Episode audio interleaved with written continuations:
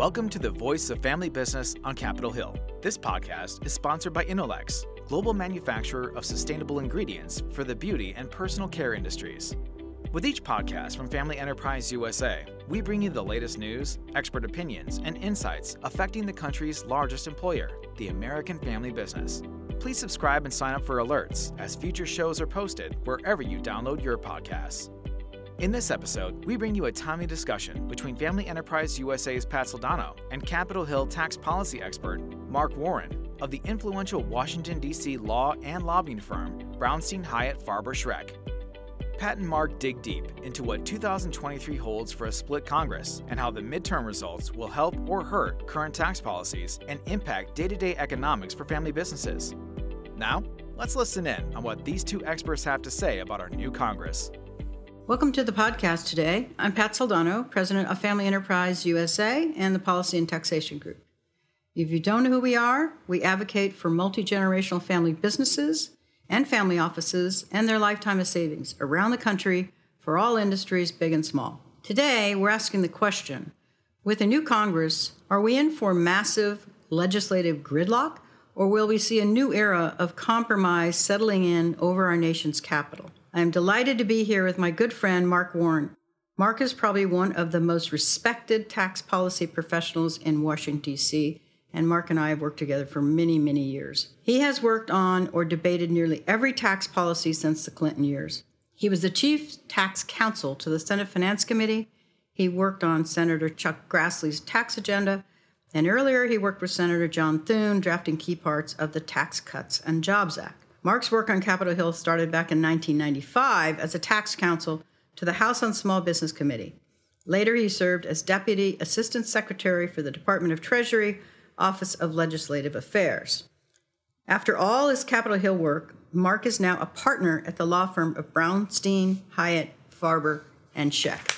So, Mark, I could go on and on, but I feel if anyone knows uh, about Washington and how it works, you are absolutely that person. So it's with great pleasure that I have you on the call today to talk to you about our Congress post the midterms and how it will affect tax policy. Thanks, Pat. It's really exciting to be here, and I appreciate the invitation to do it. Okay, let's get started with the first question. I guess the best place to start is to get your take on what you see happening right now can you give us a sense of the House Republican agenda for the 118th session of Congress, which will start in January? Sure. Uh, I think right now a lot of the emphasis is on the uh, new House majority trying to organize.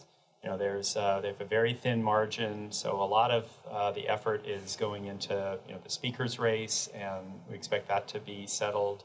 You know, early January, right? Uh, hopefully the third, and then you know there kind of the documents and um, other indications that Mr. McCarthy, who's expected to be Speaker, put out, I think what we'll see is uh, a lot of focus on oversight. Um, I think there's going to be, uh, you know, continued uh, emphasis by the Republicans looking at like the $80 billion in IRS funding uh, that was in the Democrats' reconciliation bill this last summer, uh, as well as you know looking into whether some of the you know the, the new energy provisions, uh, how they're playing, but kind of trying to look broader at like energy security and production and you know how that's affecting uh, inflation. Uh, and for family-owned businesses i think there's going to be a lot of emphasis on sort of workforce development and education as well as you know a number of international areas that will continue to percolate so you talked about this already a little bit. Let's assume that Kevin McCarthy is the Speaker of the House. What should we listen for around family businesses and the policy that you think he will guide that will help or possibly hurt family businesses? Well, I think it's really interesting uh, that Kevin McCarthy is is uh, slated to be Speaker because uh, I don't think a lot of people know that early in his life he he started a family-owned business in terms of a small deli passed on, uh, you know, subsequently when he came to Congress. But he's got a he's got a pretty strong small business uh, entrepreneur background. So I, I think he's going to be, you know, pretty open uh, to, you know, a, a, lot of the issues facing family-owned businesses. And you know, I'm told one of the reasons that he actually decided to get into politics was because he saw uh, just how burdensome, you know, tax rates uh, as well as other government regulations are, and wanted to be a part of that. So I think with him and Kevin Hern, who's from uh, uh Oklahoma, who's going to take over the House Republican Study Committee, he also comes from a background with uh, McDonald's franchises. So I think we're going to have uh, in the House leadership, Republican leadership, you know, some pretty good voices and deep background in, in kind of the issues uh, affecting family-owned businesses. Well, and so could you be a little more specific in some of those policies that could affect family businesses and the Republican agenda? Um, maybe things that were in the Inflation Reduction Act or in the you know TCJA the Tax Cuts and Jobs Act. Yeah. So I, you know, I think one of the top priorities is going to be, you know, continue to be inflation. Congress uh, often finds that it has kind of a limited ability to affect inflation, but I think energy prices and domestic energy security uh, and and consumer prices, the, the, result of that will be, you know, something that I think we'll see a, a big heavy emphasis on. And you know, with the uh, Tax Cuts and Jobs Act, the individual rates and the pass-through deduction uh, set to expire at the end of 2025, uh, I know the Republicans are going to be, uh, you know, laying the groundwork for at least extending those expiring provisions, or you know, ideally making them all permanent. So I think that we'll see a, a pretty heavy emphasis on you know, trying to uh, make sure that the economic environment is as good as possible for family-owned businesses, and in a lot of respects, you know, kind of going back to traditional kind of Republican views of trying to get the government out of the way. Well, so how do you see the Democrat Senate reacting to the House Republican agenda and maybe some of those tax proposals you talked about and, and maybe some of their own proposals? So you know, the Senate is in an interesting situation. This morning, actually, uh, Senator Sinema announced that she's leaving the Democrat Party and is going to be uh, independent. So technically, that takes their majority down now to 50 to 49 Republicans. You know, Senator Schumer is, has a, a lot of experience with divided government going back. He's spent the last two years with, you know, a razor thin um, majority that he had. And you know, I, I think there's going to be a, a, fair amount of political response uh, to a lot of what the House Republicans do.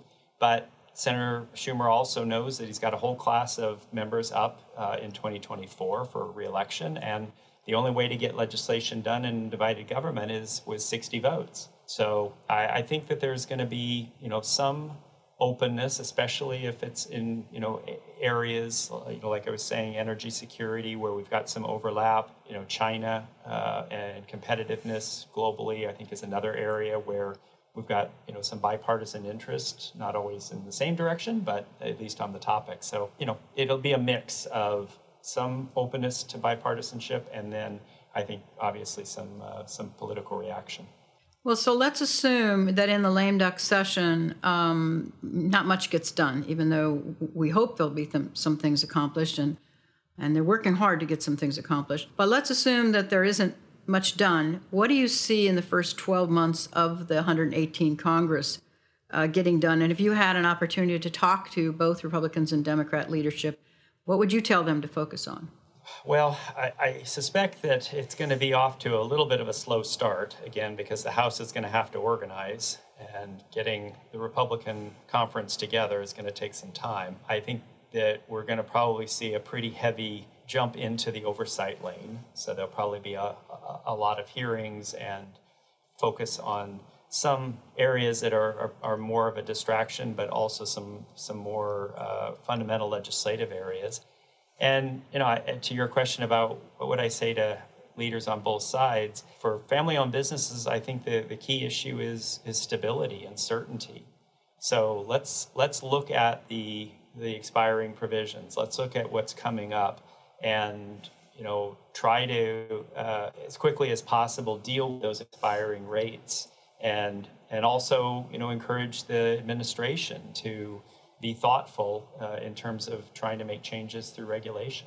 Yeah, so you just mentioned regulation. I think that's really an important issue. So let's let's talk about how regulation could affect uh, multi generational family businesses. And so let's say, you know, you're a, you're a business with 100 plus employees, and you're worrying about what are these tax policies coming before them in this new session of Congress. But not just with Congress, but with Treasury as an example. Maybe you could share with us your views on some potential regulation that could happen uh, including you know valuation discounts, which are so important for family businesses.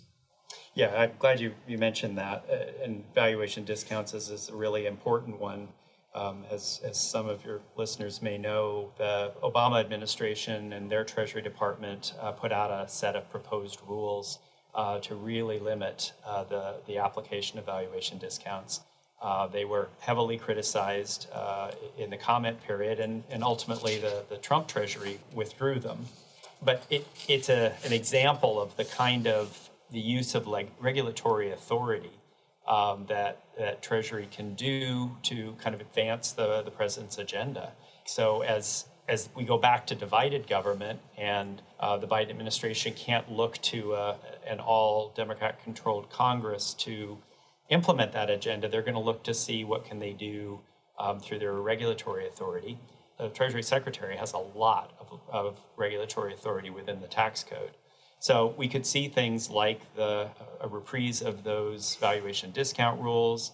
Um, you know, there have been questions raised about grantor trusts. You know, I think uh, there's a lot in the estate tax area you know, they may try to uh, also look at like the pass-through deduction and see if there's ways to tighten that. You know, I think their top priorities are going to continue to be any any ways that they can ensure that high-income people are paying their quote-unquote fair share. Family-owned businesses are often equated with high-income people, so I think there could be some regulatory proposals out there that that uh, family-owned businesses really need to take a uh, take a hard look at. Yeah, I'm glad you mentioned that um, because, again, valuation discounts are so important to family businesses. They use it um, not for avoidance of tax as much as planning to pass their business on from one generation to another, which is which is so critical to them. So, according to our research that we've done at Family Enterprise USA, the number one concern of family businesses uh, this year is income tax, and the second is really the the Biden inflation is really taking out of their bottom line. Uh, it affects their raw materials, it affects labor, all sorts of their business. So, how do you see this new Congress addressing those issues, uh, income tax as well as uh, inflation, that affect the bottom line so severely of family owned businesses? Right. Uh, so, at least on, on the income tax side, the, the rates, let's, let's say the current rates that we have are in place um, through 2025. So there there isn't the urgency for Congress to act because those are going to expire, you know, at the end of this coming year. Uh, same thing with the the 20% pass-through deduction. And in, in a kind of divided government, and especially with uh, the administration, you know, and this last Congress focusing so heavily on high-income individuals and trying to increase taxes, I, I think there's going to be, you know, going back to your original first, very first question, this is probably an area where we're going to see more uh, Congress being at loggerheads um, and not actually taking steps forward. But I think this is also a place where the House uh, Republicans having the majority can really lay the foundation for the, the reasons that we need to extend the lower rates uh, when they expire after 2025. And, you know, so I think that that will be an effort uh, underway. And then uh, in terms of inflation, you know, as we talked a little bit about before, Congress's ability to affect that, uh, unlike the Fed, is really pretty limited. But I, I do think that they will start from a do no harm position and not, you know, do a lot of additional funding that um, would fuel spending, uh, but also, you know, as we talked about, focus on things that could affect consumer prices like energy security and uh, increasing domestic production. So we have, you know, uh, lower prices on uh, on gas supplies and other energy sources. Well, so we've recently helped Congress form this Congressional Family Business Caucus. Uh, we're very excited about it. Um, family businesses, as we've learned, are really misunderstood um, by members of Congress and also by educators, the media, and many others. And so the caucus, we believe, will be very helpful in educating everyone about what a family is, business is, and what it isn't. Uh, and family business owners will come to DC to the caucus meetings and they will tell their story. So, what would you say in 2023, which should be the first caucus meeting? What would you think the caucus should focus on? How do you see the caucus agenda moving forward in 2023? First, let me congratulate you and Family Enterprise USA for just a Herculean effort and really amazing success with this new uh, new caucus. I think it's going to be really important, and know, I, I, know that in trying to get it set up, we found that there are uh, surprisingly a uh, large number of members of Congress with a family-owned business background in, in one form or another. So I think that's really going to be helpful. Uh, it'll be good to have an organized way uh, for family-owned uh, businesses to be able to, you know, come before Congress. And you know, I think in terms of, of initial activities, you know, the, the key thing is going to be for this caucus to help to educate and help help members, especially those without uh, a strong connection to family-owned business, to understand really all the different dynamics. You know that they aren't just small business; they're big business. They're, well, they start small. When they're successful, they grow into big businesses. And there's always an you know an effort to try and help the family and, and within the family to, to, kind of pass it on and, and, keep future generations going. But that brings in different dynamics in terms of uh, both the estate tax, but you know, uh, kind of business planning and all of the, the different barriers that government can can erect. So having a caucus that can sensitize members to those uh, specific issues, I think, is going to be very important. Um, the annual survey that Family Enterprise USA does, I think, will be uh, very helpful for the for the caucus to uh, review every year. That probably will identify a number of issues that the caucus you know, may want to highlight, and then they can focus in on, um, you know, things like, uh, you know, the expiring uh, tax rates and estate tax changes. You know, we've got changes in the labor laws, uh, you know, proposed changes on um, independent contractors and ESG requirements. So I, I think there's a lot of opportunity, and it may end up being that the caucus is a little more fluid and hopefully can be um, adaptive uh, and, and address the most important issues uh, at, at the time.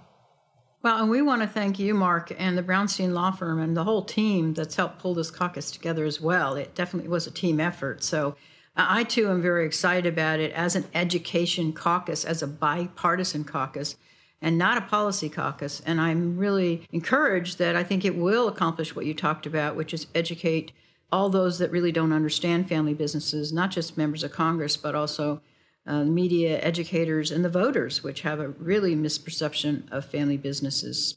So I'm going to move on to um, what do you see happening in this Congress, which we've already talked about a little bit. Um, but I'm going to combine this question with your speculation around 2024, even though I realize it's, it's a long ways off. There's still a lot of speculation. So, first of all, do you see this session of Congress, these next two years, 2023 and 2024, as just gridlock? And then, and then after that, what, what do you see happening in 2024? Um, and if you want to speculate around the, election or whatever you see going forward, I would appreciate that. That's a big question. Um, okay, so for the next Congress, we did talk a little bit about, you know, I, I think it'll be more than just gridlock. You know, there there are some must-do legislative requirements uh, for every Congress.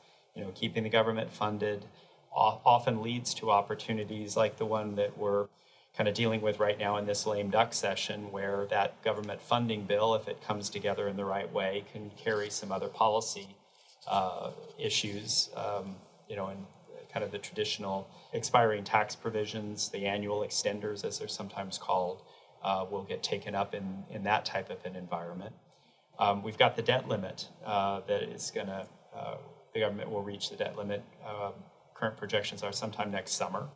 And I think that's going to be an, uh, an opportunity that some will want to try to do some more broad based fiscal reforms. But that may lend itself to an opportunity to deal with uh, some of the upcoming uh, temporary tax policies, as well as some, you know, some new ones uh, that uh, maybe the, the caucus can help to identify, and then individual members, uh, you know, can develop those types of proposals. Um, and we'll be ready with uh, Family Enterprise USA to, to lend a hand there too. And then as for 2024, that's a very good question. You know, we are we're headed into Congress with razor thin uh, margins on both sides. So, you know, depending on just a handful of races, uh, control of, of both the House and the Senate could flip in the other direction, could realign. and a lot of it's going to be you know dependent on uh, the presidential election and you know which uh, which candidates ultimately get the nomination and you know how how their uh, platforms come together.